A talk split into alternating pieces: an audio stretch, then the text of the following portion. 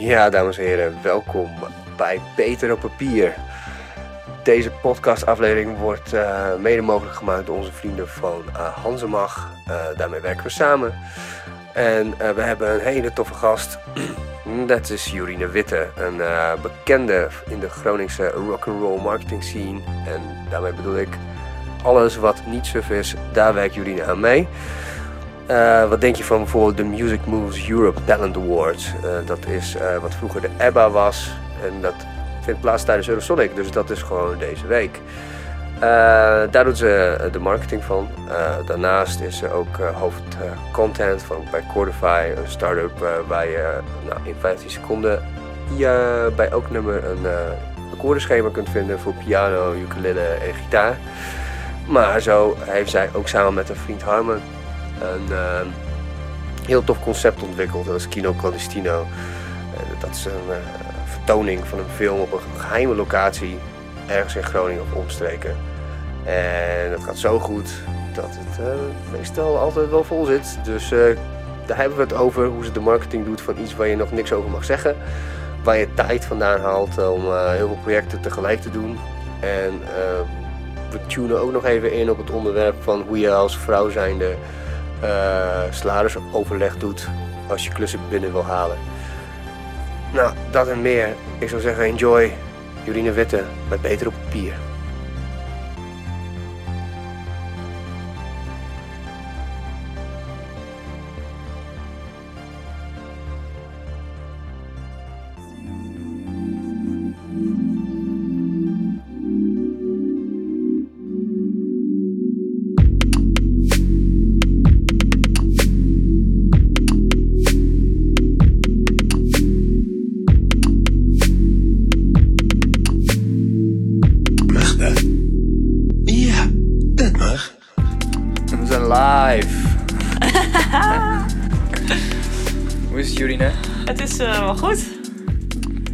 Ben je ook? Nah. Ja, deze weken wel, ja. Ja, ja. Ik vind het mooi dat je hier te gast bent. Ik had zelfs wat vragen voorbereid, wat ik normaal gesproken helemaal niet doe. Oh, wauw. Goed, hè? Wauw, wat goed. En vooral ook omdat jij op je kaartje, want wij zijn collega's bij Chordify als freelancers, mm-hmm, op je kaartje staat de Head of Content. Yes, yes.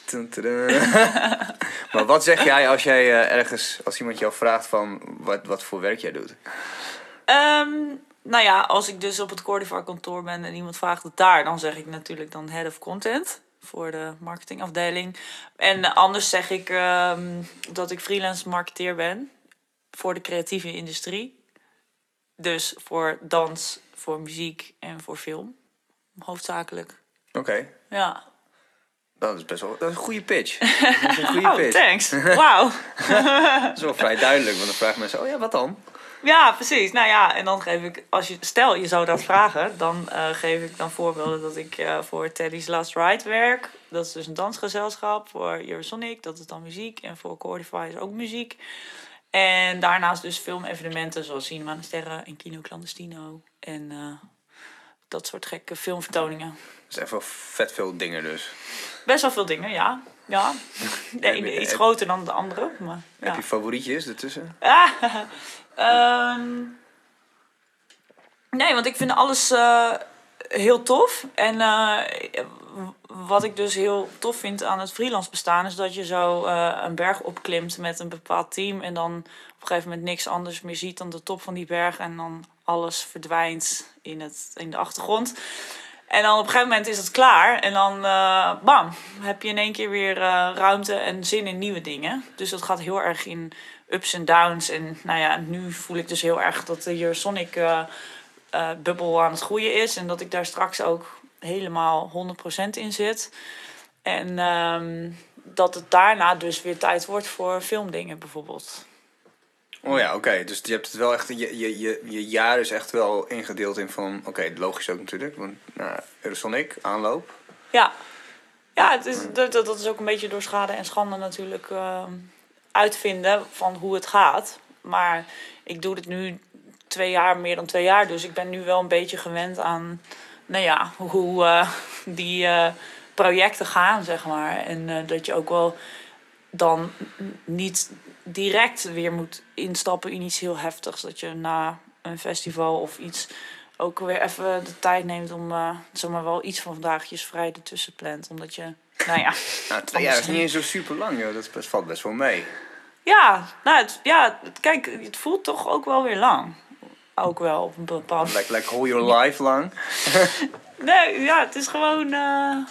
Ja, hoe zeg je dat? Het is gewoon... het voelt kort. Aan de ene kant is het natuurlijk kort, dat snap ik ook wel. Maar aan de andere kant heb ik al zoveel verschillende dingen meegemaakt... dat ik denk, wow, jezus, was dat een jaar geleden? Zo van, wow. Ja, toen pas, zeg maar zo. Want hoe ben je er een beetje ingerold? Want wij zijn studiegenoten... En we zijn zelfs hetzelfde jaar, maar ik ken jou eigenlijk helemaal niet voordat ik afgelopen jaar bij Chordify begon. Nee, klopt. En we gaan best wel veel met elkaar om, wat dat betreft, op werk dan. Maar hoe dat begon. Ik ben gewoon na mijn studie, ik was helemaal gericht op film. Dus ik had echt scriptie in film geschreven en zo. En ik zat daar helemaal in. En toen... ook best wel veel gesolliciteerd. Dat kwam natuurlijk helemaal niet van de grond. Want als je kunst, cultuur en media hebt gestudeerd... dan... wat de fuck kan je dan? Tenminste, ik vond dat best wel moeilijk. Academisch denken. Ja, lekker kritisch academisch denken. Ja, doei.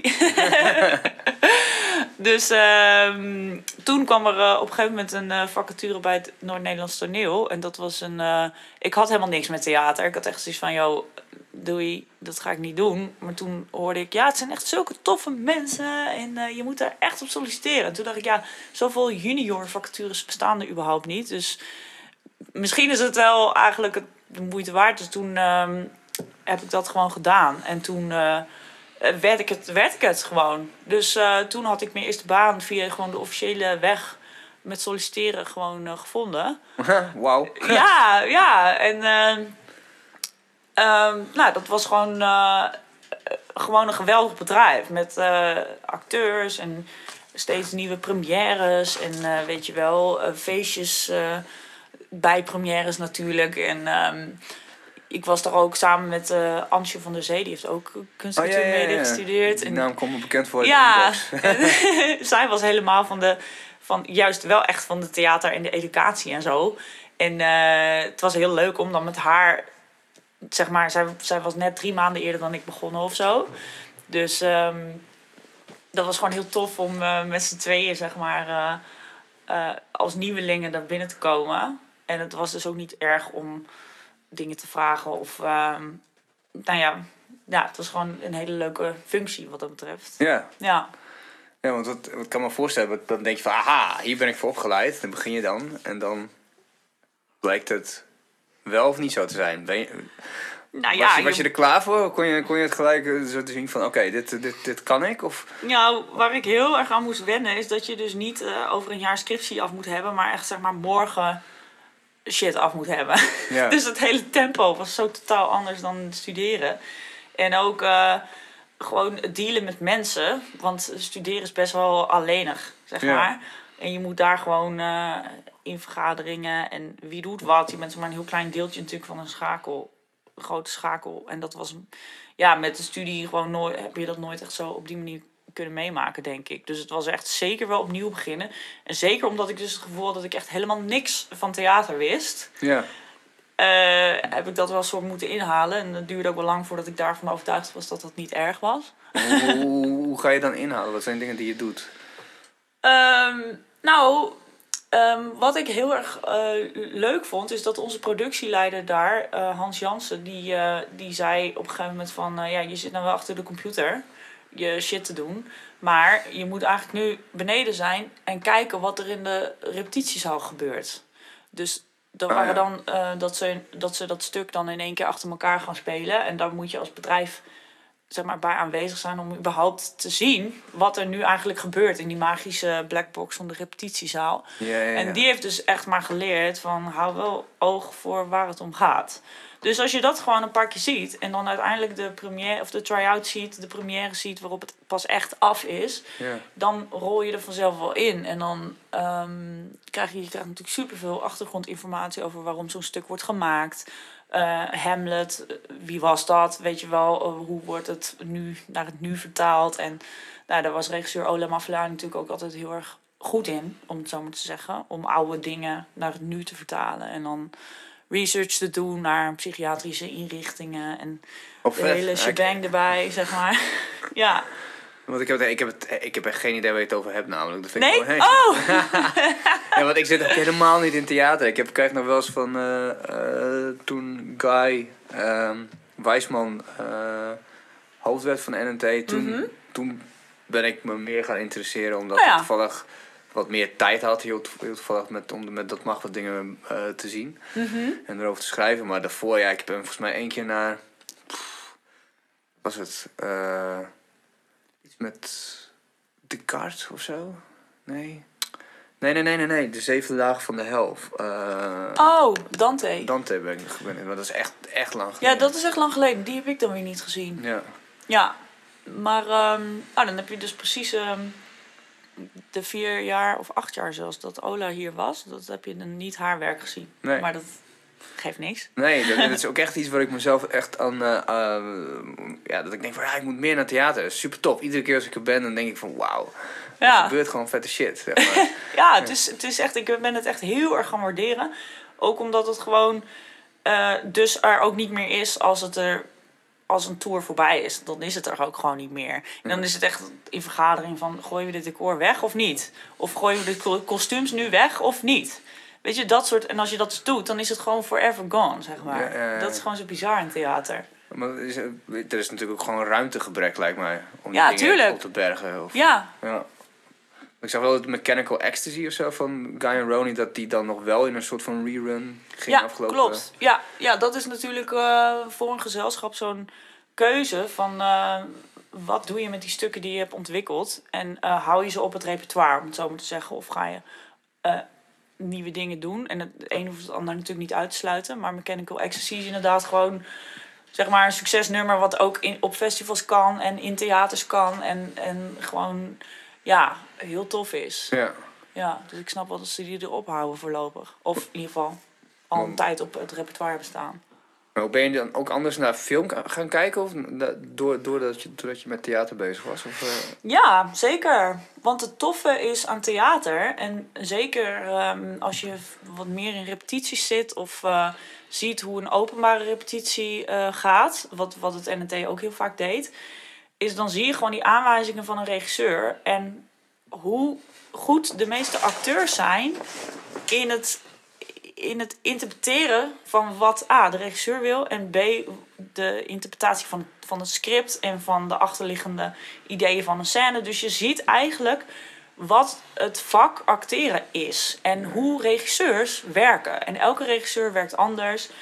Dus dat is gewoon zo'n soort kijkje in de keuken... die je met film eigenlijk nooit ziet. Want je ziet gewoon een afproduct...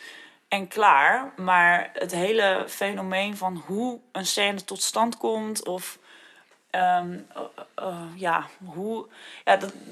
wat acteurs eigenlijk allemaal kunnen... dat is ook, daar ben ik echt zo van onder de indruk, nog steeds. En dat is dus heel leuk om met dat soort vakkennis... eigenlijk nu naar films te kunnen kijken. Ja,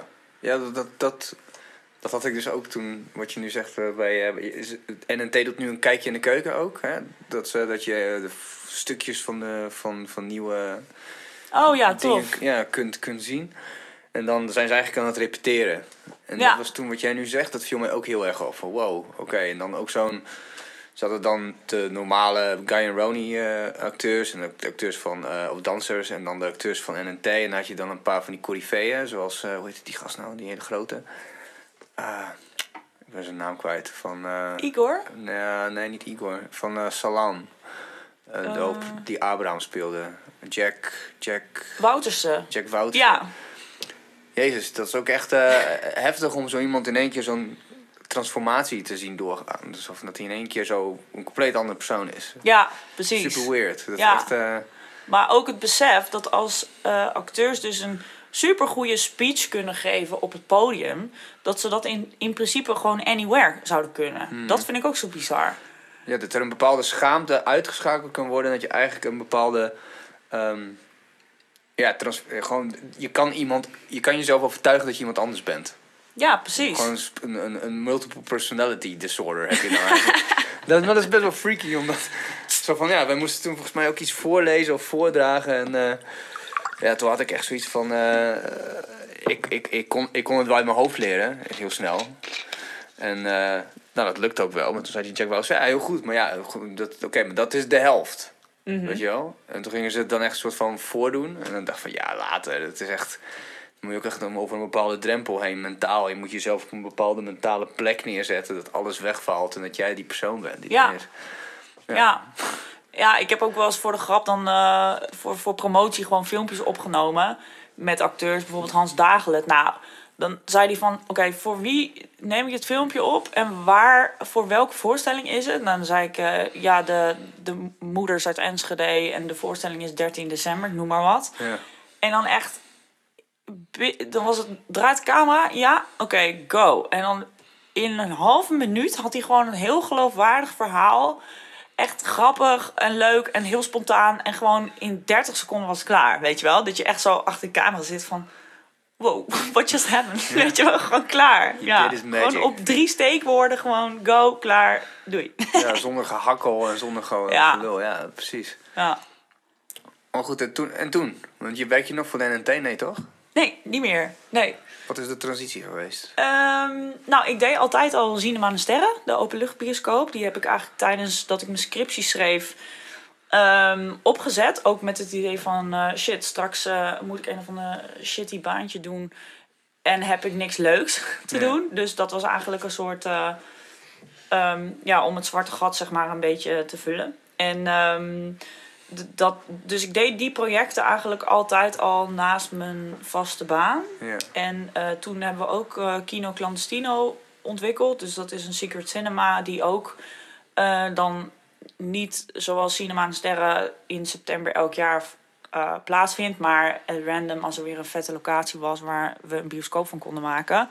Yeah. Dan organiseerden we ook Kino Clandestino. En dus op een gegeven moment voelde ik wel dat ik een beetje uitgeleerd was van bij het Noord-Nederlands Toneel. Omdat je het klap van de zweep wel kent. Er komt weer een première. Je denkt, oh, weer een première. Oh, weer recensies. Oh. En we zitten alweer in de eerste lezing van het volgende stuk. Dus die herhaling, daar werd ik op een gegeven moment wel...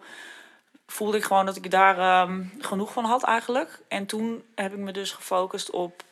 Nou ja, ik heb in juli of zo mijn baan... Of mijn laatste werkdag gehad. En toen in september had ik Cinema en Sterren. Dus op die manier. En daarna weer een kerstkino erachteraan. Dus toen wist ik gewoon de eerste maanden heb ik genoeg te doen. En vanuit daar is het balletje gewoon gaan rollen, zeg maar. Maar hoe ga je dan met mensen die je tegenkomt zeggen van... jou, ik ben voor mezelf gegaan? Of, Ja, het is natuurlijk... Toen ik zei, ik stop ermee... Toen had ik ook al meteen dat verhaal. Dat ik freelancer ging worden. Oh ja. En nou ja... Ja, ik weet dan ook niet hoe dat dan gaat. Maar toen, voordat ik het nog überhaupt openbaar zeg maar, had gemaakt... werd ik al gebeld van... we hoorden dat je stopt bij het NNT. Wil je misschien de Social Impact Day, de marketing gaan doen? En toen dacht ik echt...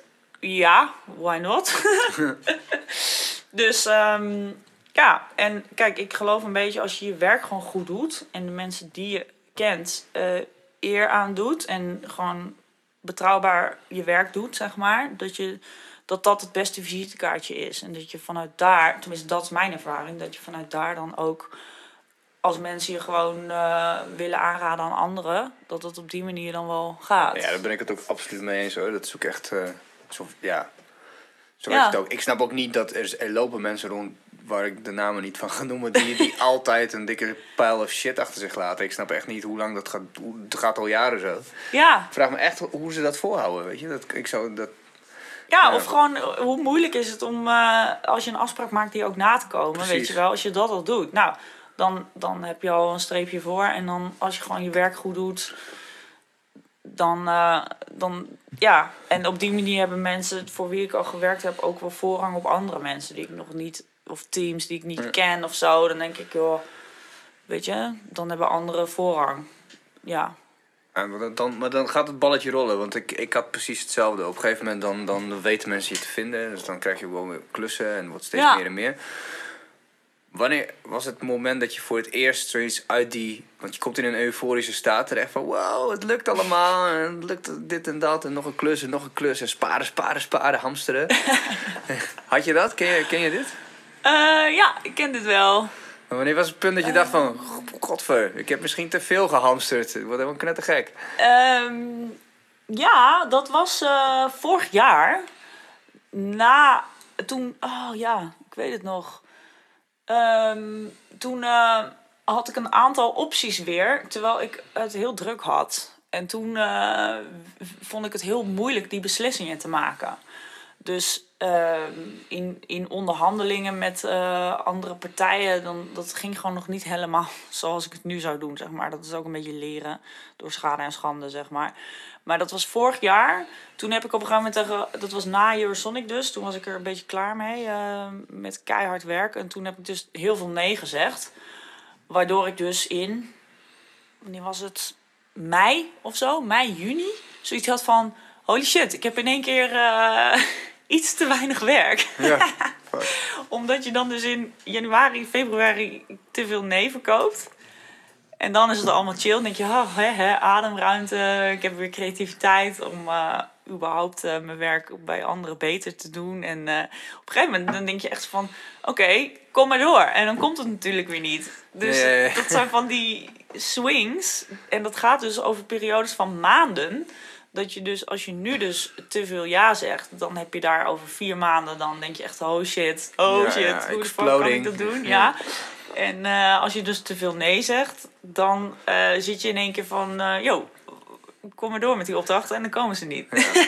Where's my money? Ja. Ja. Maar ik vind het wel... Wat je net zei, dat je Cinema en Sterren alvast als een soort van buffer aan het opbouwen was voor het zwarte gat. Mm. Maar heb jij dat opgebouwd? Hoe gaat zoiets? Of was het al een ding wat een beetje soort van bestond? Of zei jij van, volgens mij moeten we dat doen? Ja, het is heel grappig. Ik was naar Filmfestival Gent met Harmen. En ik had een aantal dingen opgeschreven die ik misschien zou willen gaan doen. En daar was dus de openluchtbioscoop er eentje van. En hij wou dat ook. En daar hadden we het toen over. Zo van, ja, dat moet eigenlijk in Groningen georganiseerd worden. En ik had zoiets van, ik wil iets doen. Gewoon, Het maakt niet uit of het geld verdient, ja of nee. Ik wil gewoon iets tofs met film doen. Want die vacatures in de filmwereld zijn er gewoon niet. Weet je, ik heb gewoon kaart op zoek. Maar ja, als die vacatures er niet zijn, dan kan je hoog of laag springen. Dus ik was bang dat ik ergens in de sales terecht kwam of iets. Zo van, oh shit. En hij had dus hetzelfde idee. En dat was in oktober. En toen zijn we gewoon plannen gaan maken en bedenken van... Hoe gaat zo'n openluchtbioscoop? Hoeveel dagen moeten we dat in vredesnaam doen? Waar zou dat kunnen? Weet je wel, een beetje locatiescouten. Nee. En zo is dat begonnen. En toen, in september daarna is het voor het eerst georganiseerd. Maar je doet het via Vera, dus hoe gaat die connectie dan? Toen ging het via Vera, ja. Oh ja, nu niet meer? Nee, nu niet meer. Oké. Ze zijn nog wel nauw betrokken, daar ben ik ook heel blij mee. Maar het begon met dat wij vanuit Vera Cinema dit zelf hebben ontwikkeld. En toen met Robert Bangma, de huidige, of de afgelopen directeur van Vera... we wisten natuurlijk niks over begrotingen en over subsidieaanvragen. Weet je moet een rechtspersoon zijn. Nou, dat was Vera natuurlijk. Dus alle aanvragen en... Dat soort dingen zijn allemaal toen via Vera gegaan. Ook de betalingen en voorschieten voor dingen. Dat is allemaal via Vera gegaan. En daar ben ik heel blij mee. Maar op een gegeven moment was het echt klaar. En kon het echt niet meer via hun. En toen hebben we dus zelf een stichting opgericht. En daar ben ik nog steeds heel blij mee dat we dat hebben gedaan. Want vanuit die stichting konden we dus ook Kino Clandestino ontwikkelen. En ja... Oh, tof. Is dat veel gedoe, een stichting oprichten? Nee, het is zo gedaan. Het kost €300 zo uit mijn hoofd. Want je moet natuurlijk een notaris... je moet statuten hebben. Ja, en we moesten Harmen en ik zaten samen in het bestuur van de stichting. En we wouden onszelf op een gegeven moment uitbetalen. Nou ja, dan gaat het zeg maar niet helemaal meer zoals de rechtsvorm bedoeld is. Dus toen moesten we ook een bestuur. En dat bestuur, dat ben ik heel blij mee. Want er zit Femke Eerland van Noorderzon in. Frans Westra van het Groninger Forum. Hein Braaksma, die ploeg ED3 deel van is, die de Suikerunie terrein beheert. Ja. En Lily Lanser, Fonsenwerver. Dus, nou ja. Je hebt gewoon een ervaren orgaan die zeg maar jou kan, in ieder geval de kant op kan wijzen of advies kan geven. Ja, en het dwingt je ook om op de langere termijn na te denken. Want we hebben bijvoorbeeld volgende week weer een bestuursvergadering. En dan gaan we nieuwe plannen presenteren. Ja, dan moet je natuurlijk wel even wat te vertellen hebben. Ja. Dus, en omdat ze gewoon een stuk ouder zijn en het culturele klimaat zo goed kennen, kunnen ze ook toch op toffe manieren bijsturen. Of in ieder geval zeggen van, joh, dit is echt bijzonder. Of waarom is er niet nog een kino gepland voor de komende tijd? En nou ja, dat houdt je wel scherp gewoon. Want er is al heel lang geen kino geweest. Nee, dat klopt. Ja, dus. Ik krijg ook steeds meer vragen van, bestaat het nog wel? En kijk, we zijn natuurlijk super underground en top secret. Dus wat dat betreft past dat heel goed bij ons. Maar wij hebben zelf nu ook wel het gevoel dat het te lang geduurd heeft. En, wanneer was die laatste? Was dat niet in een zwembad of zo? Nee, de laatste was in juli 2017. Synagoge? Nee, in de stadion de Essenberg. Bij Be Quick. Oh, welke film heb je toen verteld? The Last Goal Wins. Over het allerslechtste voetbalteam op aarde. Uit een of ander tropisch eilandje. Heel cute, heel leuk. Heel erg een goede feel-good film. Maar goed, dat is al 1,5 jaar geleden nu. Maar er komt wel weer een kino aan. En waarschijnlijk in mei. 2019. Ja. En dan wordt het ook wel weer eentje waar heel veel publiek in kan. En waar gewoon wat echt de overtreffende trap is van wat we tot nu toe gedaan hebben. Okay. Want kijk, we hebben nu 7 kino's gedaan. Op allemaal best wel hele toffe plekken. En op een gegeven moment heb je natuurlijk wel een verwachting in te lossen. En vallen er daardoor ook wel, weet je wel, locaties af. Ja. Maar is dat in je eigen hoofd zo, denk je? Ik denk dat mensen gewoon sowieso het leuk vinden om ergens te komen waar ze nooit komen.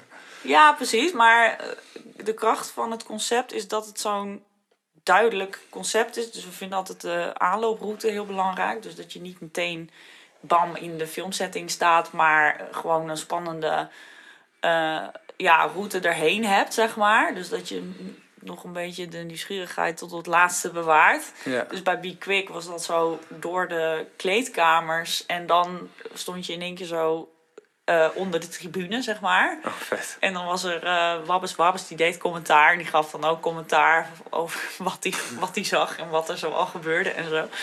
Dus via zo'n kakerige intercom, zeg maar. Ja. Dus dat moet er wel altijd bij.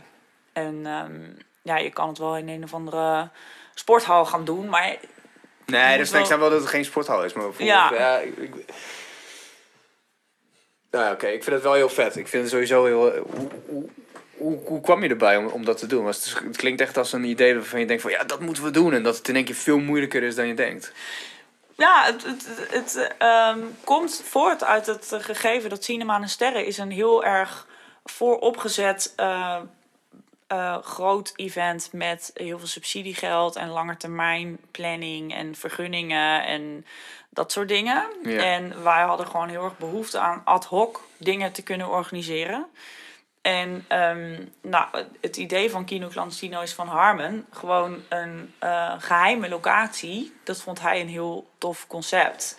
En ik had zoiets van, maar hoe werkt dat in de communicatie? Weet je, hoe de fuck gaan we dat doen? Dus ik was er van, en ik hou daar zelf niet zo van. Weet je, als ik gewoon geld en tijd ergens aan geef, dan wil ik het liefst gewoon zoveel mogelijk weten en zoveel mogelijk zekerheid dat het vet wordt. Ja. Dus ik snapte dat niet helemaal, maar de combinatie tussen de inhoud van de film en de locatie zelf, dat is gewoon zo'n simpel en basic goed idee, dat ik dat wel vanaf het begin heel cool vond. Ik vond alleen de geheimhouding dan zo jammer, weet je. Dus stel je hebt een film of Horses and Men in een manege. Ja, weet je, in een vet mooie manege met een hele grappige eigenaar. En dat is best wel jammer dat je dat niet op voorhand kan zeggen. Snap je? Omdat het dan zo nodig geheim moet zijn. Ja. Ik dacht echt van, hoe vet is het? Van we bouwen manege de oude held in Vinkhuizen om tot megabioscoop. Kom langs, weet je wel. Maar dat, nou ja, heb ik me dan toegezegd dat we dat inderdaad, dat het geheim ding gaan proberen. En dat heeft dus vanaf het begin heel goed gewerkt. Gelukkig. Ja. De marketeer in jou, die geloofde het niet zo. Nee, ik was echt een beetje... Ik dacht echt van, ja, je doet al die moeite. Want de eerste was in een oud schoolgebouw waar een leeg zwembad was. Dat is echt zo'n vette ruimte. Dat echt als je denkt... En de eerste keer, daar paste iets van 160 mensen in. En ik was als de dood dat er niemand zou komen natuurlijk. Of dat je denkt van, ja...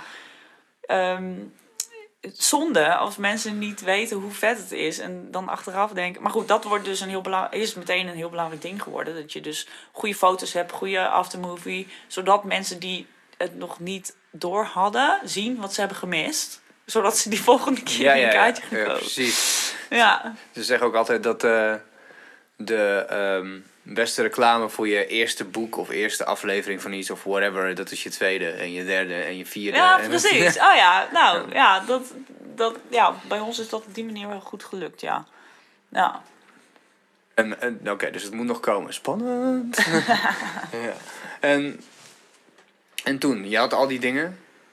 Hoe ben je bij Chordify terechtgekomen? Want daar zijn we elkaar uiteindelijk tegengekomen. Ja, klopt. Ik had een reis gemaakt door Thailand en Cambodja. En toen kwam ik terug. En dan heb je natuurlijk even 1,5 maand of zo had ik even niks gedaan. En toen dacht ik van, nou, ik ga toch maar weer zoeken op vacatures. En toen hadden zij gewoon een vacature uitstaan voor online marketeer. En daar heb ik op gesolliciteerd. En ook wel eerlijk gezegd dat ik niet heel goed was in... of niet heel erg geïnteresseerd ben in statistieken en in... dat deel van de online marketing, maar meer op de content zit en het schrijven zelf en zo. En toen hadden ze een hele goede andere kandidaat, dat is namelijk Ilse, die er nu ook gewoon al een paar jaar werkt. En zij werd dus de online marketeer. En toen hebben we nog wel een aantal nieuwe gesprekken gevoerd over, wat ik nu ben geworden, head of content. Ja. Dus, ja. Ja, tof. Dat was ook een aangename verrassing. Zo van één keer zo, hé, wij kennen elkaar. Ja, zeker. Ja. Want ik had ook niet verwacht. Ik had Dion toevallig ergens gesproken. En toen belde hij me een week later dat hij wilde dat ik voor hem ging schrijven. Toen dat Richard wegging. Ja, perfecto. Ja, Richard had het ook aangeraden. Dat shout-out, echt vette dankbaar. Maar... Ja. Ja, maar wel goed geolied teampje zijn we geworden. Ja, nu. Zeker. Met Rob erbij. Nee, dat is echt hartstikke goed. Ja. Vooral mooi dat heel veel mensen gewoon niet weten dat het uit Groningen is en dat wij dat doen. Dus ik heb een vriend van mij die woont in Beirut op dit moment voor de UN. Mm-hmm. En dan waren we even aan het lullen en ze van, werk je nog bij het dagblad? En ik zei van, nee, ik werk nu bij Chordify, best wel tof. En Chordify, hè? Wacht even, dat is toch een Amerikaans ding, toch? Chordify. Ik zei, nee, dat is gewoon Gronings. Wat? Ik zoek altijd maar akkoorden daarop. Ja, nice. Ja. Er zijn ook heel veel mensen die het echt helemaal niet kennen, merk ik. Ja. Maar dan vraag ik, speel je een instrument? En dan is het nee. Ja, daar ga je. Ja, dan heb je ook geen reden om het wel of niet te kennen. Nee, dus dan zeg ik gewoon, op het moment dat je ooit een keer akkoorden zoekt voor een nummer, dan kom je er wel. Maar je hebt het over dat je doet heel veel met Harmen, dat is je vriend. Mm-hmm. Is dat lastig? Ja, dat is wel af en toe lastig. Ik denk wel dat we een soort gezonde spanning hebben. Zeker in het begin, weet je wel, toen hadden we nog geen verkering. En dan, door de power of love, is het wel... meteen op een bepaald niveau gekomen. Ook omdat je gewoon heel erg je best voor elkaar wilt doen of zo. Ja. Maar het is zeker niet altijd makkelijk ook. Omdat je gewoon... Ja, je moet niet de hele tijd over werk hebben gewoon. Ja. Het is gewoon echt niet oké. En dat weten we ook. En zeker niet 's avonds als je moe bent of zo. Dan moet je echt niet met nieuwe ideeën aankomen bij mij. Dat weet ik nu ook. Snap je? Dus we trappen niet meer in dat soort valkuilen. Dus, ja. Ja, want dan ben je gewoon altijd aan het werk. Uiteindelijk. Nou ja, kijk, het is gewoon heel leuk Omdat we allebei op hetzelfde niveau instapten met Cinema en Sterren. Namelijk, je weet eigenlijk niks. Ja. En je hebt gewoon wel heel veel power om te gaan doen what it takes, zeg maar.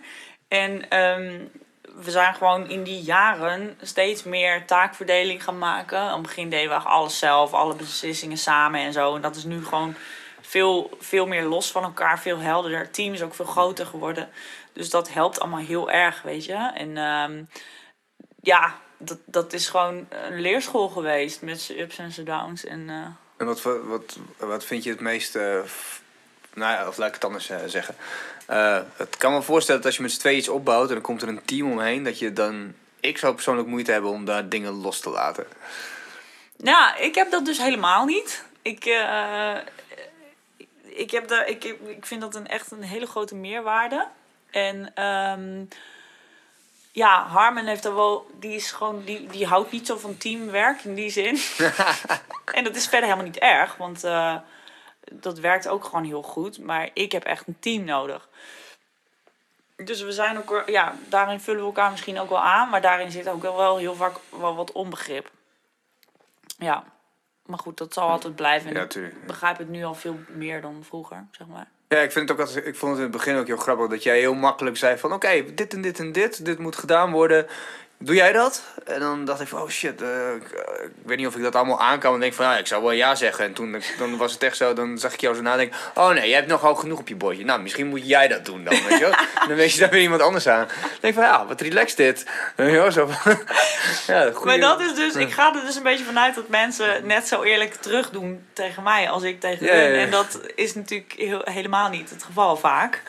Dus dat is goed dat je dan een beetje aangeeft van, oh. Ja, ik ben vanaf dat moment ben ik het ook echt gaan doen. Oké, dit is echt gewoon een goede... Dit is geen... iemand iets in de maag splitsen of zo. Het is gewoon echt gewoon teamwork, zeg maar. Ja. Gewoon geen gehoor. Ja. Maar dat vind ik heel belangrijk. Gewoon eerlijk kunnen zijn en alles kunnen zeggen. Maar goed, niet iedereen houdt daarvan. Dus dat is wel iets om rekening mee te houden. Ja. Heb je daar veel mee te maken? Dat mensen niet professioneel hun dingen aangeven? Nou, ik werk ook wel met stagiaires bijvoorbeeld. En die kunnen minder goed hun grenzen aangeven. Of nou ja, soms heb je gewoon mensen waarvan je gewoon echt niet begrijpt waar het dan misgaat. En ja, dan soms ook... Nou ja, we leven steeds meer in een wereld waarin je langs elkaar heen kan werken... of niet meer in dezelfde ruimte zit. Mm-hmm. En dan ontstaat er heel veel miscommunicatie natuurlijk... Tenminste, dat is mijn ervaring. En ik vind dat heel belangrijk. Ja. Dat de lucht geklaard is en dat je elkaar begrijpt. Hoe ga je daarmee om als je op het moment dat je achterkomt dat iemand dat niet aangeeft of dat het misloopt? Want meestal ook uit dat zich in het niet nakomen van afspraken. Ja, klopt. Nou, ik ben heel direct. En dan bel ik dus zo'n persoon op van... Waarom is dit niet gebeurd? En ik ben nu boos. En vertel me, weet je wel. En dan hoor je het direct. Ja, en dan soms moet ik echt 10 stappen terug doen. Dat ik denk, oh shit, sorry, weet je wel. En daar ben ik steeds beter ook volgens mij in geworden. Om gewoon te zeggen, sorry. Van, oei, het was niet mijn bedoeling. Maar, nou ja, ik ben nu ook wel erachter van... wanneer je moet bellen, wanneer je moet mailen... wanneer je echt face-to-face even moet gaan zitten of dingen bespreken. Ja. Dus dat voel ik nu wel goed aan. En ik laat het ook niet meer op zijn beloop. Dat deed ik vroeger nog wel. Dan kon ik dingen laten sudderen. Maar dat... De eerder het weg is, de beter. Ja, precies. Ja, dus ik heb nu echt helemaal geen moeite meer om mensen te bellen of... en dat had ik natuurlijk een paar jaar geleden veel meer. Maar dat denk ik ook gewoon ouder worden en veel moeten doen of zo. En dan op een gegeven moment kan je het gewoon. Ja, wat ik heel erg heb is dat bij dit soort dingen is... Ik weet dat het gewoon moet gebeuren. En dat je dan... Als je het uitstelt, dan geeft het je niet... Je stelt het uit omdat je wil dat je het even niet doet... zodat je rust hebt, maar die rust krijg je niet. Die rust krijg je niet, het wordt alleen maar erger. Het zit alleen maar op je achtergrond als zo'n drillboor. Zo van... Dus dan denk ik van, fuck it, ik doe het gelijk, ben ik er vanaf... en dan is het klaar en dan kan ik gewoon verder met mijn leven. Ja, precies. Ja. Een beetje dat opgeruimde wat je krijgt als je toch ietsje ouder wordt. Ja, je moet je emotionele staat gewoon schoonhouden, zeg maar. Ja, precies. Ja. En als je nou... wat heb ik hier allemaal neergescrubbeld? Wat vind je het tofste aan je werk? Het tofste? Ik denk dat ik het tofste vind... is dat je met z'n allen iets maakt... wat je in je eentje niet had gekund. Dus... als je gewoon... want iedereen heeft zijn talenten. En als je die gewoon op een goede manier in de mix gooit... dan krijg je dus... iets subliems. Echt waar. Je trekt er echt een mooie hoofd bij. Ja, goed cliché. Ja, oké. Okay. En... daarop voortbordurend. Wat heb jij voor mensen die, zoals wij... Die komen echt, dat is ook wel een beetje zo dom. Want wij kwamen net uit de crisis. Op midden in de crisis kwamen wij op de markt. Mm-hmm. Dus we zijn een beetje gedwongen... Mm-hmm. ZZP'ers, maar ik zou het echt nooit anders willen zien, heel eerlijk. Mm-hmm. Maar heb je daar nog tips voor mensen? Die dan, wat zijn 3 gouden regels die je in de afgelopen jaren voor jezelf hebt ontwikkeld of iets dergelijks? Dat vind ik best wel een lastige vraag. Maar wat bedoel je dan precies? Ik denk van... zelfkennis is wel heel belangrijk. Dus dat je weet waar je grenzen zitten. Dat je weet waar je kwaliteiten zitten. En dat je ook weet waar je minder goed in bent. Dat is denk ik gewoon... Om daar eerlijk naar jezelf en naar anderen over te doen... dat helpt je denk ik een heleboel. Mm. En ik merk in mijn werk dat ik het heel leuk vind... om die flexibiliteit te hebben... Maar ik kan me heel goed voorstellen dat heel veel mensen dat helemaal niet willen. En dat is even goed, weet je wel. Maar dan moet je misschien afvragen of je niet inderdaad liever in loondienst wil zijn. 9 tot 5, afgebakend. Ik weet niet hoe jij dat hebt, maar je hebt natuurlijk wel veel dingen tegelijk. Ja, zeker wel. Nou ja, ik heb gewoon heel veel mazzel met een hele... understanding girlfriend. Die vanaf eigenlijk... Vanaf het eerste moment al wel een beetje door had wat voor persoon. Ze had wat ik... we hebben wel eens dat gesprek dat ik me weer eens een keer volgepland heb. Net als afgelopen week. Dat was heel lang niet meer gebeurd. En in één keer had ik me in één keer gewoon helemaal... Was alles dichtgeslipt. Want het is gewoon echt zo'n...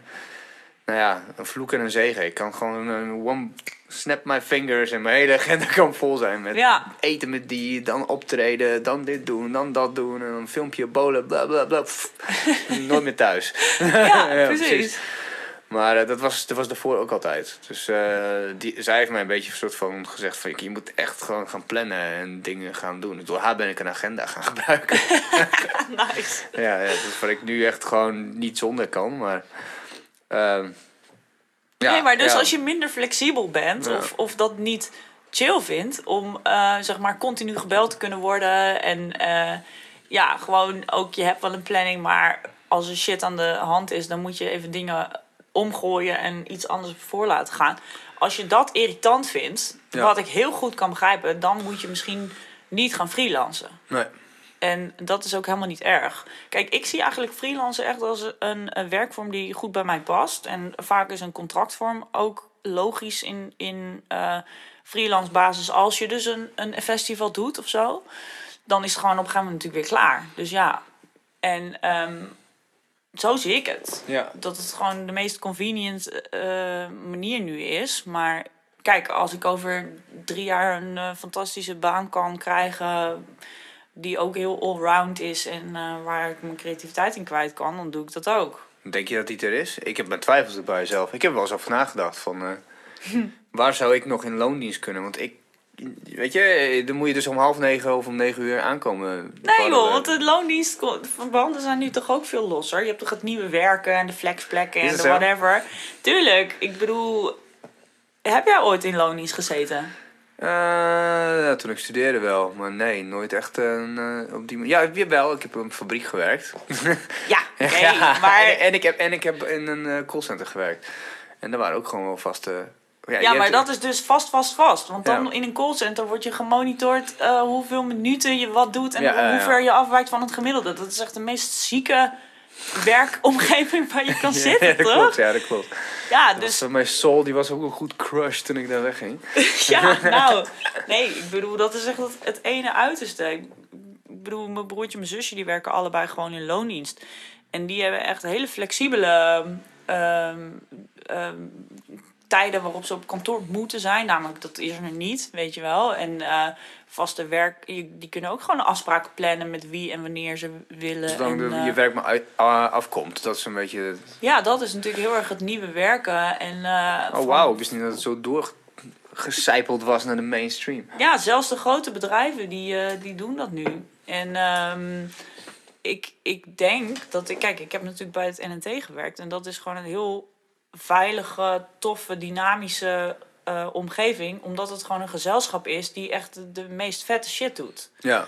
Dus dan heb je ook 10 projectjes naast elkaar lopen. Weet je, dat kan natuurlijk net zo goed in een vaste baan.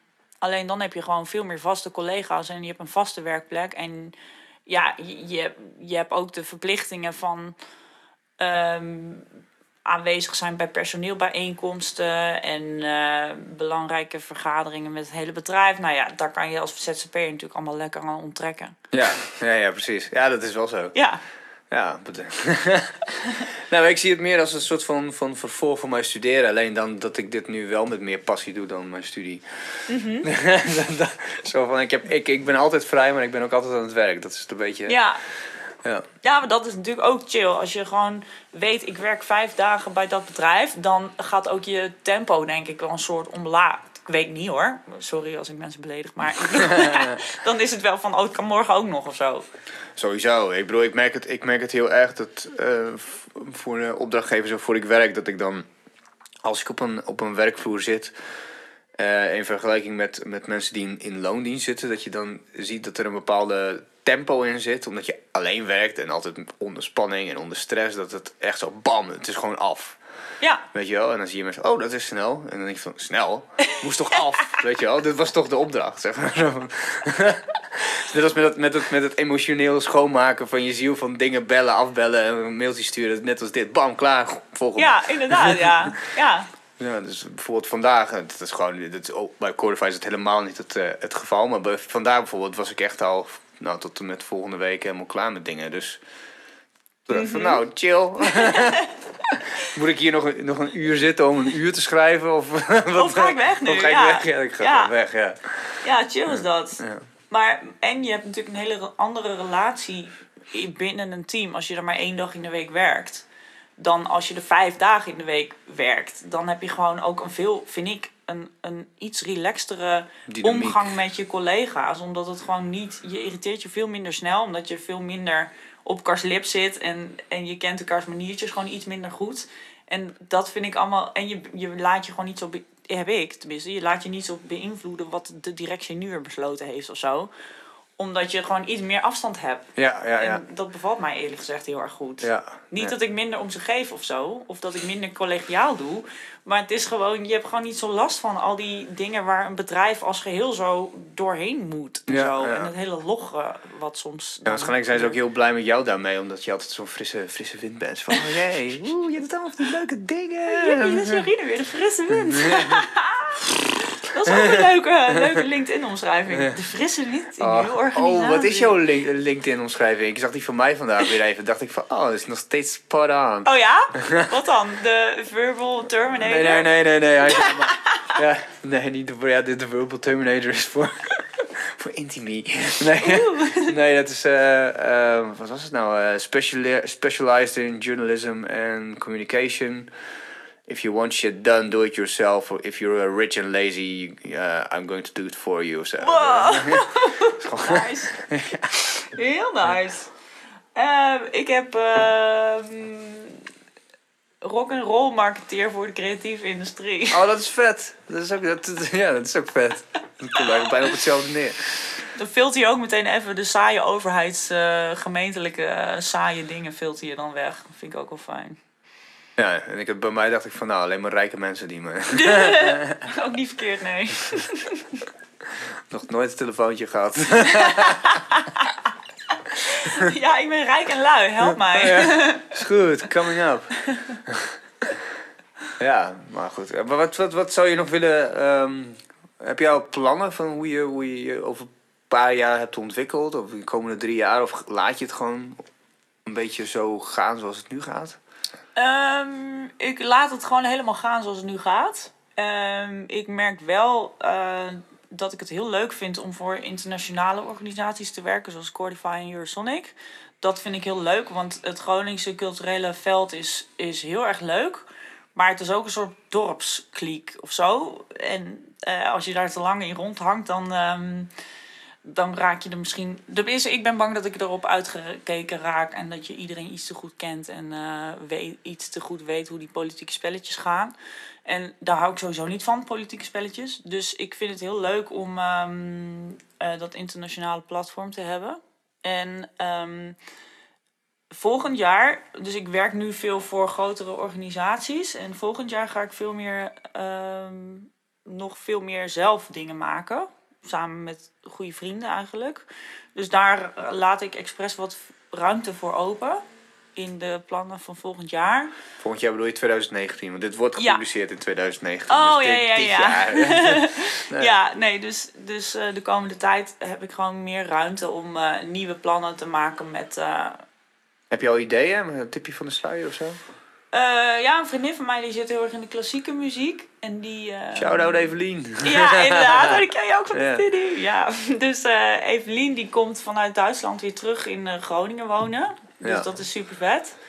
En we hebben gewoon een heel tof plan om hele mooie klassieke muziek te vertalen op een manier die nog niet is gedaan. Het is een beetje vaag, maar... Nou ja, nee, dat is ook mooi. Een soort kunst in kunst of zo. Of een nieuwe kunstzinnige vertaling van de overturen van Mozart, nummertje Huppel de Pup. Ja. Maar goed, dat is nog helemaal in ontwikkeling. Dus daar moeten we vanaf... Nou, heb ik nu ook geen ruimte voor om dat te bedenken. En met haar goed te overleggen. Dus dat gaan we binnenkort doen. En we zijn ook bezig met een nieuw filmhuis eigenlijk. Zonder dat we zelf een huis hebben. Mm-hmm. Maar we willen filmvertoningen in het Grand Theater opzetten. En de data staan al gepland. En het thema wordt psychedelic cinema. Oh, vet. Dus dan gaan we echt een themaprogramma doen van meerdere dagen met sprekers erbij. En nou, bijvoorbeeld een documentaire over het ontstaan van LSD. En die dude die dat heeft bedacht, daar is gewoon een hele toffe docu over. En dan aangevuld met speelfilms waarin de LSD-trip naar voren komt. Of het fenomeen trippen door filmmakers wordt geïnterpreteerd. En Heron Vice en Mandy en dat soort... Nou ja, dat kan ook. Dus ik werk met Ruben en Harmen aan dit project. En die zitten dus helemaal... die invalshoek te bepalen, wat dus echt heel moeilijk is, omdat er zoveel van bestaat. Ja. Dus de kans is ook groot dat het meer wordt dan 1 filmprogramma, maar terugkomt. Als het een beetje succes wordt, dat we gewoon ook een psychedelic cinema 2 doen en een 3 en een 4. Vet, ja, heel vet. Ja, en tof is dat Grand Theater was ook ooit een film... Of een bioscoop eigenlijk. Al vandaar die stoeltjes natuurlijk ook zo. Ja, het viel mij al op toen met Clash. Precies. Ja. En er zat iets van in het contract, in het huurcontract stond iets van dat het niet meer mocht. Maar dat is er af nu. Dat is verlopen. Dus dus dat is gewoon super vet. En die bovenzaal is ook perfect voor filmvertoning. Daar hebben we al eerder iets gedaan. En Judith, de programmeur, vindt film ook heel cool. Dus zij ziet het ook echt als een aanvulling op de theaterfunctie die ze nu hebben. Ja, vet. Ja, heel benieuwd. Ja. Wow. Ja. Mooie dingen, man. Ja, dus dat is weer iets nieuws waar ik dan helemaal psyched over ben. En, ja. Haal je energie vandaan? Hoe ziet je dag eruit? Heb je een soort van vast routinetje in de ochtend of zo? Ik ben een heel slecht ochtendmens. Dus ik moet gewoon 's ochtends heel veel koffie hebben en op een gegeven moment ben ik er wel. Wat is de edge? Dat je er net voor of overheen gaat? Zo. De laatste tijd zit je aan de thee, is me opgevallen. Ja, 's middags zit ik dan aan de thee. Maar 's ochtends moet ik echt heel veel koffie. Maar ik moet gewoon niet te vroeg iets hoeven. Ja. Maar ja, ik heb in principe gewoon wel overdag werken, 's avonds minder werken. Ja, ja. Ja. Dat is ook een wijze les die ik ook uiteindelijk na jaren heb moeten inzien, inderdaad. Ja, ik had er allemaal vragen of zo. Ja. Wat zijn de grootste leerlessen geweest voor je? Gewoon grootste fail-momenten, laat ik het zo zeggen. Oh. Waar je aan terugdenkt en denkt van, nou, als dat niet gebeurd was, dan was mijn hele leven heel anders gelopen. Oeh.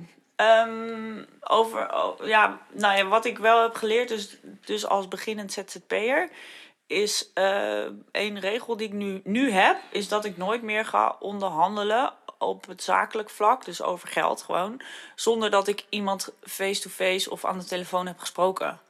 Dat is me een paar keer gebeurd, dat je in één keer in een soort mailconversatie zit en al zit te handjeklappen zonder dat je diegene hebt gesproken.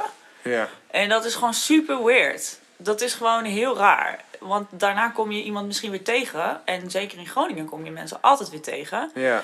En dan ken je iemand eigenlijk niet. Terwijl je al wel daarover hebt onderhandeld. En, misschien een nee hebt gezegd. Of, ja, precies. Ja. En dat is dan heel raar. Want je, zeg maar, ook al weet je misschien al van tevoren van... Dat je voorwaarden wel hoog zijn, dan nog moet je wel even horen wat de opdracht precies is. Ik heb dat volgens mij nog nooit gehad, dat ik over de mail dingen moest zonder... Ja, dat is heel weird. Ja, ik heb ook in Amsterdam vacature, was het van, kan je alvast je dagprijs zeggen? Of dat zij een indicatie van het totaal hadden voor de opdracht. En dat je echt denkt, joh... No way, snap je? Dus ja, dan zit je in één keer al van... maar mijn dagprijs is toch wel dit. En dan zit je dus in één keer in een onderhandeling... zonder dat je nog face-to-face hebt gehad... over de vacature of over de opdracht. Ja. En dat heb ik dus sowieso 2 keer gehad... en dat ga ik nooit meer doen. Ik ben altijd best wel stellig de afgelopen jaren geworden met dat soort onderhandelingen. Zo van, oké, je vraagt dit en dit en dit. En dan, dit is de prijs. En dan op een gegeven moment, als het echt moeilijk is... heb ik moeten leren, ook via vrienden en zo... van, oké, dan moet je, als je echt die klus wil... Dan moet je niet op de prijs gaan onderhandelen... maar op je werkzaamheden. Ja, precies. Dat kan natuurlijk ook nog. Ja, zo van, oké, jullie willen dit geven voor zoveel voor deze klus. Dat kan, maar dan kun je dit van mij verwachten. Ja, precies. En dat is wel iets wat in één keer echt gewoon mijn hele perceptie van onderhandelingen echt gewoon geopend heeft. Van, oké. Ja, het biedt gewoon letterlijk meer mogelijkheden natuurlijk. Want je speelt de bal naar de andere kant. En de andere kant die moet dan beslissen van, oké, maar... willen we dit of willen we iets anders? En dit is wel heel eerlijk. Weet je ja, precies. Nou ja, en dat is een van de lastigste dingen. Dat vind ik nog steeds niet leuk. Dat je elke keer weer voor elke opdracht weer tot iets moet komen. Ja. Dus, ja goed, daar ben ik nu wel beter in. En it's part of the... Ja, part of the job. Ja, part of the job, ja. Ja, je moet voor jezelf opkomen. Ja. En heb je het idee dat je als vrouw het zwaarder hebt in dat soort onderhandelingen? Of überhaupt met onderhandelingen in de marketingsector? Nou, ik voel het wel... Kijk, ik ben een tikkeltje feministisch aangelegd. En daar kan je heel mooi over praten en zo. Maar dit is dus typisch iets waar je dan even de daad bij het woord moet voegen... en dan gewoon keihard moet onderhandelen. Ja. En dat is natuurlijk ook een van de redenen waarom er een salarisgat zit tussen mannen en vrouwen. Omdat vrouwen gewoon, tenminste, ik denk dat het een van de redenen is dat vrouwen dus slechter zijn in onderhandelen. En dus ik zie het eigenlijk in dat kader, zie ik het als een plicht om daar beter in te worden. Maar het is niet per se voor mezelf. En dat is dus precies de valkuil waar heel veel vrouwen in zitten. Dat ze denken, ja, maar ik verdien toch al hartstikke mooi en... ik mag echt niet klagen en la la. En dan moet ik gaan lobbyen voor überhaupt een gesprek over dat onderwerp. En daar heb ik zelf helemaal geen zin in.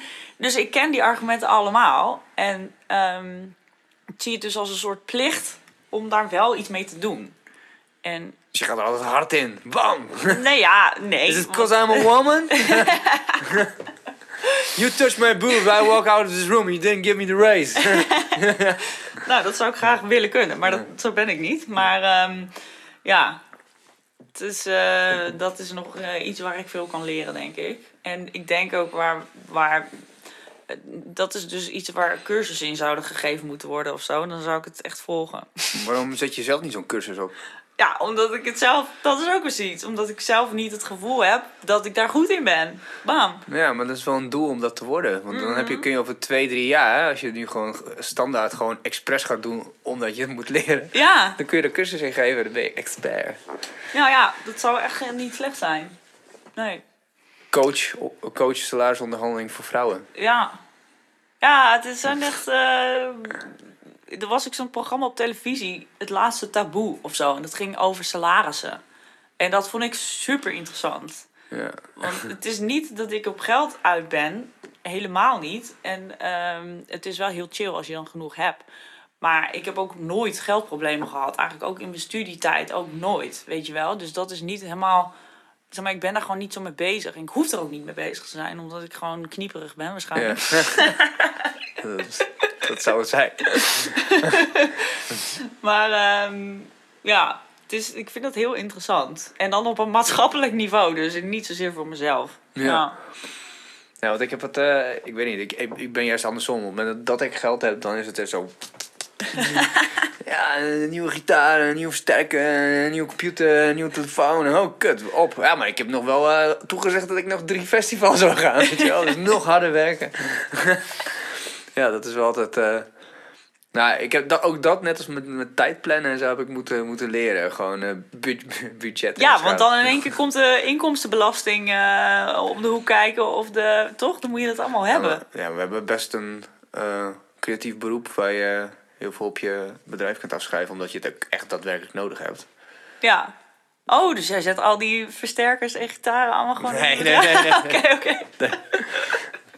Nou ja, in principe zou het kunnen als ik het nodig heb. Ja. Ja, ik bedoel, ik werk bij een bedrijf waar je met gitaren en keyboards en bezig moet zijn. Zeker. Ja, en ik moet mensen onderwijs erin geven. En wil je niet stiekem wat je aan het doen bent met je band... ook misschien wel professioneel op een gegeven moment gaan uitrollen? Ja, bijvoorbeeld. Nou, ja. Dan... In principe is dat al genoeg reden om het... om te investeren. Op die manier in je boeken te zetten. Ja, natuurlijk. Is nog niet gebeurd, maar het is stof tot nadenken. Ook opleidingsgeld en zo. Of opleidingskosten kan je ook allemaal belasting aftrekken. Hè? Echt... Ja, maar ik leid mezelf op, dus dan... School of life. Ja. School of life. Hard knocks life. Ja. Trouwens ook echt een leuke School of Life. Die hebben echt hele leuke lezingen en zo. Oh, dat is echt een ding. Oh, in Amsterdam. Wow. Ja, dat is wel... Ja, dat is een soort filosofie voor hipsters, zeg maar. Oh, wauw. Ja, dat is echt leuk. Ja. School of Life. Ik ga het eens even checken. Ja. Alright. Ja, ik ga niet natuurlijk helemaal naar Amsterdam om daar een of andere lezing te doen. Nee, waarom niet? Nou, fucking Groningen is veel cooler. Sowieso, maar dat betekent niet dat je nog eens een keer die bubbel moet uitstappen, toch? Ja, nee, dat is wel... Ja, nee. Groningen is toch een bubbeltje? Ja, nou, Amsterdam toch ook? Ja, zeker. Maar daarom moet je ook een keer... toch? Ja, tuurlijk. Tenminste, ik zelf vind dat echt heel fijn. Ik zou het niet om een lezing doen, om een concert of zo. En dat die lezing daar toevallig bij past, dan wel. Maar ik ga niet voor 1 lezing... Nee, oké. Voor mij... Het klinkt ook super debiel, want het is maar gewoon 2,5 uur met de trein. Dus zover is het niet. Nee, precies. Nee, maar ik zeg dit wel zo stoer, maar ik heb daar ook veel vrienden en familie. En als die er niet zouden zijn, zou ik het ook niet snel doen, hoor. Ja, het is voor mij sowieso altijd voor meerdere redenen, zeg maar. Ja. Dat ik daar, ja, ik had eerst heel veel vrienden in de Randstad wonen, maar die zijn allemaal weer terug verhuisd. Mm. Ja, echt gewoon eentje uit Utrecht. Die is nu op het platteland gaan wonen. In Friesland. Ook een vet mooi huis en alles. Wow, ja. Ja, ik snap dat echt zo goed. Ja, die waren echt helemaal klaar mee. Want ook als je daar je huis verkoopt, dan kan je hier dus echt een mansion kopen, zeg Klopt. Maar. Ik bedoel, ja. Wow, ja. Waarom niet ook? Ja. Ja, ik zeg niet dat ik voor altijd in Groningen wil blijven. Maar aan de andere kant, ik voel me ook een beetje verplicht om iets aan het noorden te geven. Want alles is in de Randstad. Dus dat betekent, iedereen zegt van ja, maar hier is niks. Ja, maar dat is toch juist de uitdaging? Ja, maar ik vind ook niet dat hier niks is. Nou, dat zeg ik altijd. Anders, ik was echt... Kijk, als ik dan mijn jaarclub van Descartes even als voorbeeld neem. Ik had mezelf echt niet verwacht dat ik als een van de twee van de 13, zeg maar, niet weer weg zou gaan uit Groningen. Ik ben gewoon samen met Maaike, een vriendin van mij, de enige 2 van de 13 die in Groningen zijn blijven wonen. En ik was echt bereid om naar Zweden te verhuizen. Of naar wherever, weet je wel. Ja. En ik ben degene die gewoon hier nog steeds is. En waarom? Omdat het gewoon een vet goede stad is. Met een vet goed cultureel klimaat. En je hebt 1000 nieuwe dingen waar je naartoe kan. En ontwikkelingen en... Weet je, het is gewoon ongoing. Ja, maar dat vind ik ook zo fijn. Het is gewoon, ja. En je bent ook niet aan het concurreren om het concurreren. Je bent iets aan het neerzetten. Klopt. En dat is volgens mij heel anders dan als je in Amsterdam iets wil voor elkaar krijgen. Volgens mij, de verhalen die ik hoor, is dat veel meer krapte en concurrentie en niet dat samenwerkende mindset wat Groningen gewoon heeft van nature. En dat is gewoon super fijn. Ik had het ook met Lara Harbers en met Hans Hanneman ook in de podcast over dat gewoon echt... Ja, oké. Qua netwerken en zo is het chill om in de Randstad te zitten. Want ja, je komt lui op feestjes tegen en dan krijg je misschien wel meer gedaan. Maar heel veel mensen komen die lui op feestjes tegen. Dus vaak zit de filter, waar zit de filter hem dan? Mm-hmm. En in Groningen is het allemaal... Ja, en dat is heel lullig om te zeggen, maar bijvoorbeeld... Oké, Leeuwarden is capital of culture, maar ik vraag me af hoe lang dat nog vruchtbaar blijft... Nou ja, het is bijna afgelopen. Ja, het is bijna afgelopen, maar ja, wat gebeurt er dan? Ja, op die manier, wat de legacy is. Ja. Precies, dus daar ben ik heel benieuwd naar. En in Drenthe is er gewoon geen reet. Ja, er wonen ook veel minder mensen. Ja, er wonen wel minder mensen, maar Drenthe die heeft met moeite een poppodium, volgens mij.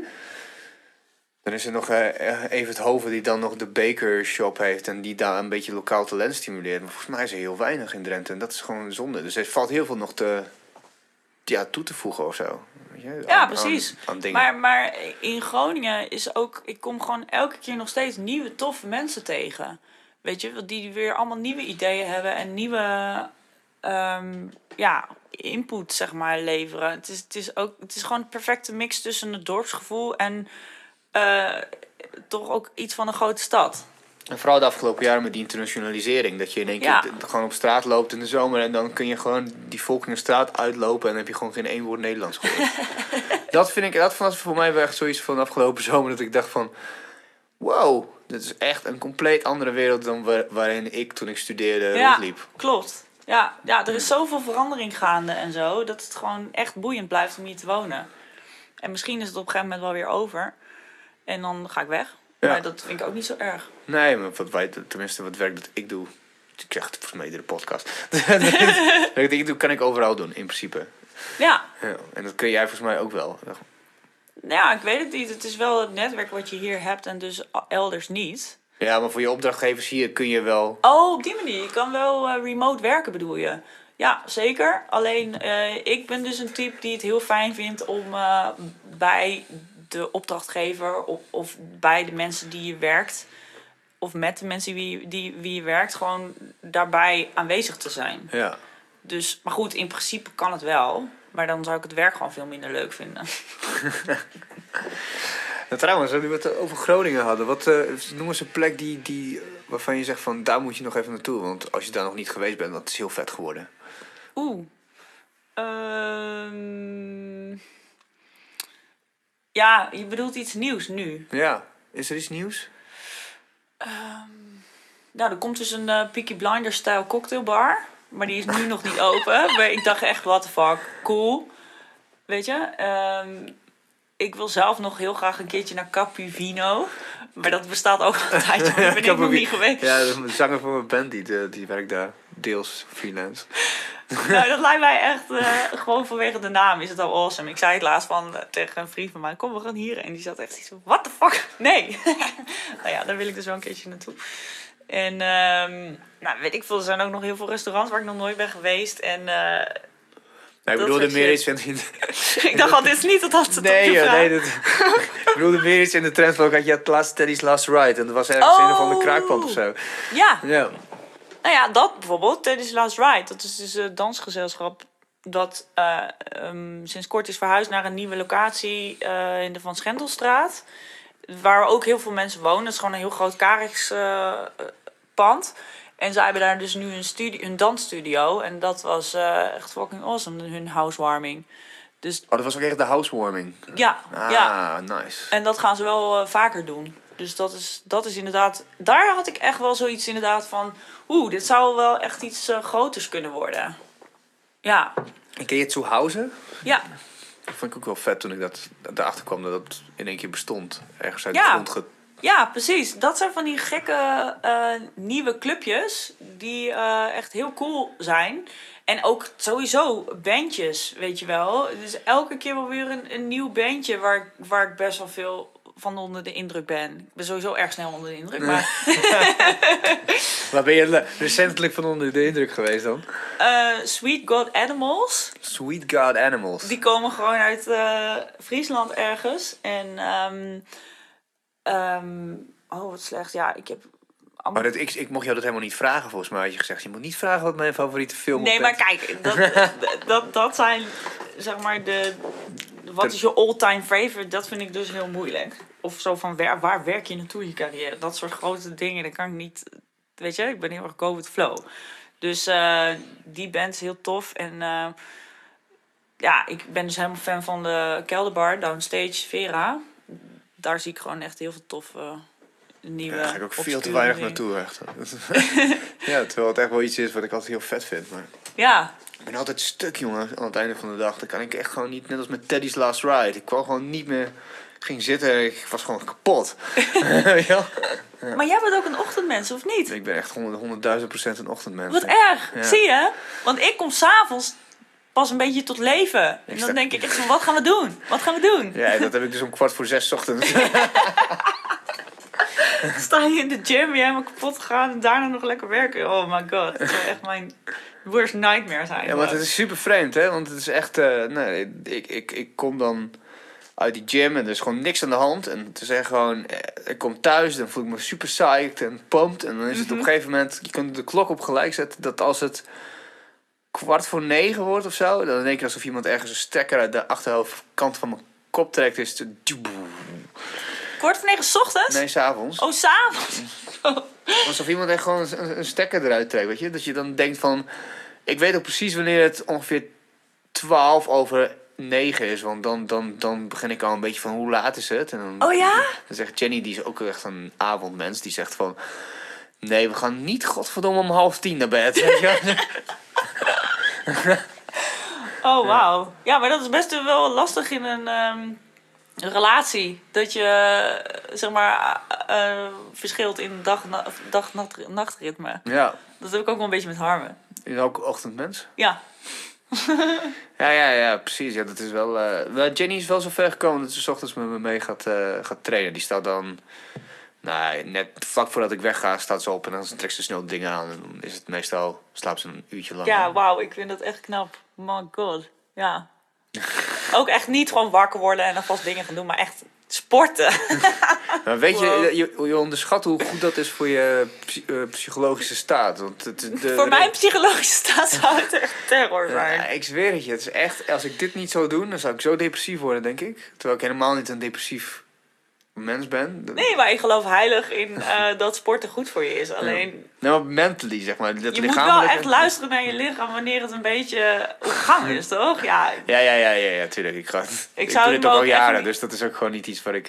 Nee, precies. Ik weet ook niet meer hoe het anders is, zeg maar. Nee, precies, ja. Nee, knap hoor. Ik vind het knap.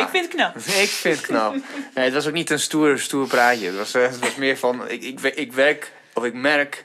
Dat als we op vakantie gaan, het is langer dan 2 weken. Dan, ik heb het nog nooit, is het me gelukt in de afgelopen jaren. Maar ik kijk altijd of er een gym in de buurt is. Het is me nog nooit gelukt om eentje te vinden. Want ik weet gewoon, op het moment dat na 7 dagen of zo, 8... dan gaan je gewoon je hormonenhuishouding, die verandert dan. En dan word ik in één keer echt gewoon leeg. Okay. Alsof ik dan gewoon normaal gesproken echt op een bepaalde kraakheldere frequentie werk. En dat iemand dan in één keer de volumeknop op... Holy shit. Op de helft zet. En dan... Je bent een addict. Ja. Een gym addict. Nee, maar dan ben je gewoon 8 dagen, 9 dagen. En dan is het gewoon... you fuck, man. Dan presteer je op een gegeven moment op de helft van je mentale kunnen. Voor mijn gevoel of zo. Dan wordt alles een beetje wazig. Het is heel raar. Het is echt, dan moet het motortje gewoon weer even aan of zo. Ja. Dus, maar ook als het motortje weer aangaat... dan ben je ook in één keer weer helemaal overtoeren aan het draaien. Of zo... Dan ben je gewoon een week lang... Dus het is... Een natural high. Ja, de testosterone levels. Through the roof. Ja, dat is echt iets waarvan ik vroeger ook nooit had gedacht dat het... Maar goed, veel sporters in de familie, dus het is een aangeboren afwijking. Oh ja, precies. Ja. Mijn opa is 75, die rent nog marathons. Dus... Echt waar? Ja. Wauw. Dat is knettergek. Maar ja, en ja, heb je nog iets wat je kwijt wil? Maar volgens mij moet je naar een kerstborrel. Ja, hoe laat is het? 5:50. Oh ja, ja, ik moet eigenlijk wel gaan. We hebben genoeg geluld, naar jouw gevoel. Ja, volgens mij kunnen we zo nog een uur volgen. Ja, ik had sowieso niet echt iets bedacht wat ik ga gewoon zeggen. Oké, geen dankjewel mama voor... Nee, maar oké. Ik wil graag de Heer Jezus bedanken voor... Oké, nee, laten we het dan hierbij houden. En als je nog iets tofs hebt, dan in 2019. Mm-hmm. En dan kom gewoon weer langs om het te promoten. Ja, leuk. Daar ben ik wel van het promoten. Ja, dat is jouw werk. Dat is mijn werk, ja. En kijk jij uit naar Eurosonic? Ja, heel erg. Dat wordt echt weer fucking awesome. Het is echt, ja. We hebben ook, mag ik dat nog zeggen? Ja, dat mag je zeggen. We hadden dus voorgaande jaren altijd de European Border Breakers Awards. En, de Blablabla Awards. Precies, de Ebba's ook wel. En dat was een tv-show die dan in heel Europa werd uitgezonden en zo. Heel strak format en iedereen deed één liedje van degene die won. Dus de artiesten die wonnen. En dit jaar is dat helemaal over de kop gegooid. Een totaal nieuwe prijs. En nu wordt het dus ook toegankelijk als je gewoon een Eurosonic-ticket hebt. Oh ja. En het wordt in de Oosterpoort. En die winnaars die gaan gewoon optredens geven. Vet. En het zijn gewoon echt nieuwe artiesten. Dus er zit wel een Rosalia bij. Dus dat is een... Nou ja, die heeft allerlei prijzen nu gewonnen. Die is echt een hele grote ster aan het worden. En Bishop Briggs en Pale Waves, die zijn ook al een stuk bekender. Maar dan zit er bijvoorbeeld ook Black Wave bij. En dat is een hip-hop formatie uit Antwerpen. En die zijn nog een stuk kleiner. En die gaan het wel echt maken. Want die hebben in Brussel de grootste venue uitverkocht. En die zijn gewoon hard aan het klimmen, zeg maar. En... een hele toffe Zweedse act ook. Elbin Lee Meldau. En nou ja, je ontdekt gewoon... Ik ontdek gewoon heel veel nieuwe muziek door Eurosonic. En het is, ik geloof ook echt in de missie dat we veel te veel... maar dat als we niks doen, dat de Amerikaanse artiesten gewoon de boel overnemen. Terwijl je dus bijna zou vergeten wat er ook aan nieuw talent in Europa is, weet je. En dat is gewoon echt zo belangrijk om die wel... een podium te geven, omdat anders kunnen ze nooit zo groeien. Ja, helemaal mee eens. Dus, nou ja, dat was even een promotiepraat, maar ik meen het wel echt, weet je wel. Dat is echt super belangrijk dat die gewoon veel optreden, die kansen krijgen en dan op festivals worden geboekt. En daar is Eurosonic gewoon echt heel belangrijk voor. En dat, weet je, dan vind ik het ook niet erg om... wat minder tof werk te doen, wat er ook bij hoort, weet je wel. Omdat je gewoon weet, die mission statement is gewoon echt waar het om gaat. En dan moet je inderdaad 12 Facebook-campagnes maken. Ja. En dat is gewoon, als je ze achter elkaar doet... Even op de foto. Dat is gewoon vet, weet je wel. Omdat je weet waar het... Omdat je het goed doet. Ja, precies. Ja, vet. Ja, ik ga zorgen dat deze aflevering in ieder geval ergens begin januari komt. Oh ja, nice. Ja, dan heb je er nog wat aan voor dit praatje. Ja. Nee, maar die mission statement die blijft Eurosonic natuurlijk hebben. Ja. En ook die... Want de kaartjes zijn zo snel uitverkocht voor het normale publiek. Nou, er zijn nog wel kaartjes hoor. Echt waar? Ja. Loop ik nu achterin een of andere... Nee, kijk, dat is het mooie aan Eurosonic. Dat is niet op dag 1 direct uitverkocht. Vind ik. Vroeger altijd wel. Ja, klopt. Ja, maar... Moet je nagaan hoe lang ik geen kaartje meer heb. Oh. Nee. Omdat ik al in de scene zit, nee. Nee, ik vind dat zelf wel prettig. Dat je een beetje de line-up kan doorscrollen en dan denken... Ja, dat wil ik zien. In plaats van dat je blind een of ander veel te duur kaartje moet kopen... zonder dat je überhaupt weet wie er komen. Ah, je hebt sowieso... Het wordt ook steeds langer, toch? Jullie rekken het ook een beetje van... Eerst was het vanaf donderdag en nu is het woensdag... Ja, er is ook nu een popgala op dinsdag in het Grand Theater. Dus het wordt niet echt een week Ja. Oh, en trouwens, dat heb je helemaal niet gehoord, hè? Dit is echt vet. Tijdens Eurosonic, Noorderslag, gaan wij vanuit Chordify... Thomas is hier fucking spreken. Hell yeah! Gronings Trots. Gronings Trots uit Donkerbroek. Yeah! Nice! Dat is de Kanye West Stellingwerf. Nee. Oh, dus je wordt weer herenigd met je buddy van toen. Nou ja, dat broertje van mijn buddy van toen. Ja. Nice! Ja. Leuk! Maar nou, dit was een inside joke, peeps. Sorry. Thomas is hier, fanboys hier. Ja. Cool. Alright. Nou, ik zou zeggen tot volgende keer. Dankjewel dat je er was. Bedankt! Superleuk. Heel erg bedankt. Het is echt een uur, 1,5 uur, want zitten we net te lullen. Ja, zoiets. Is echt voorbij gevlogen. Ja, zeker. Leuk. Mag dat? Ja, dat mag.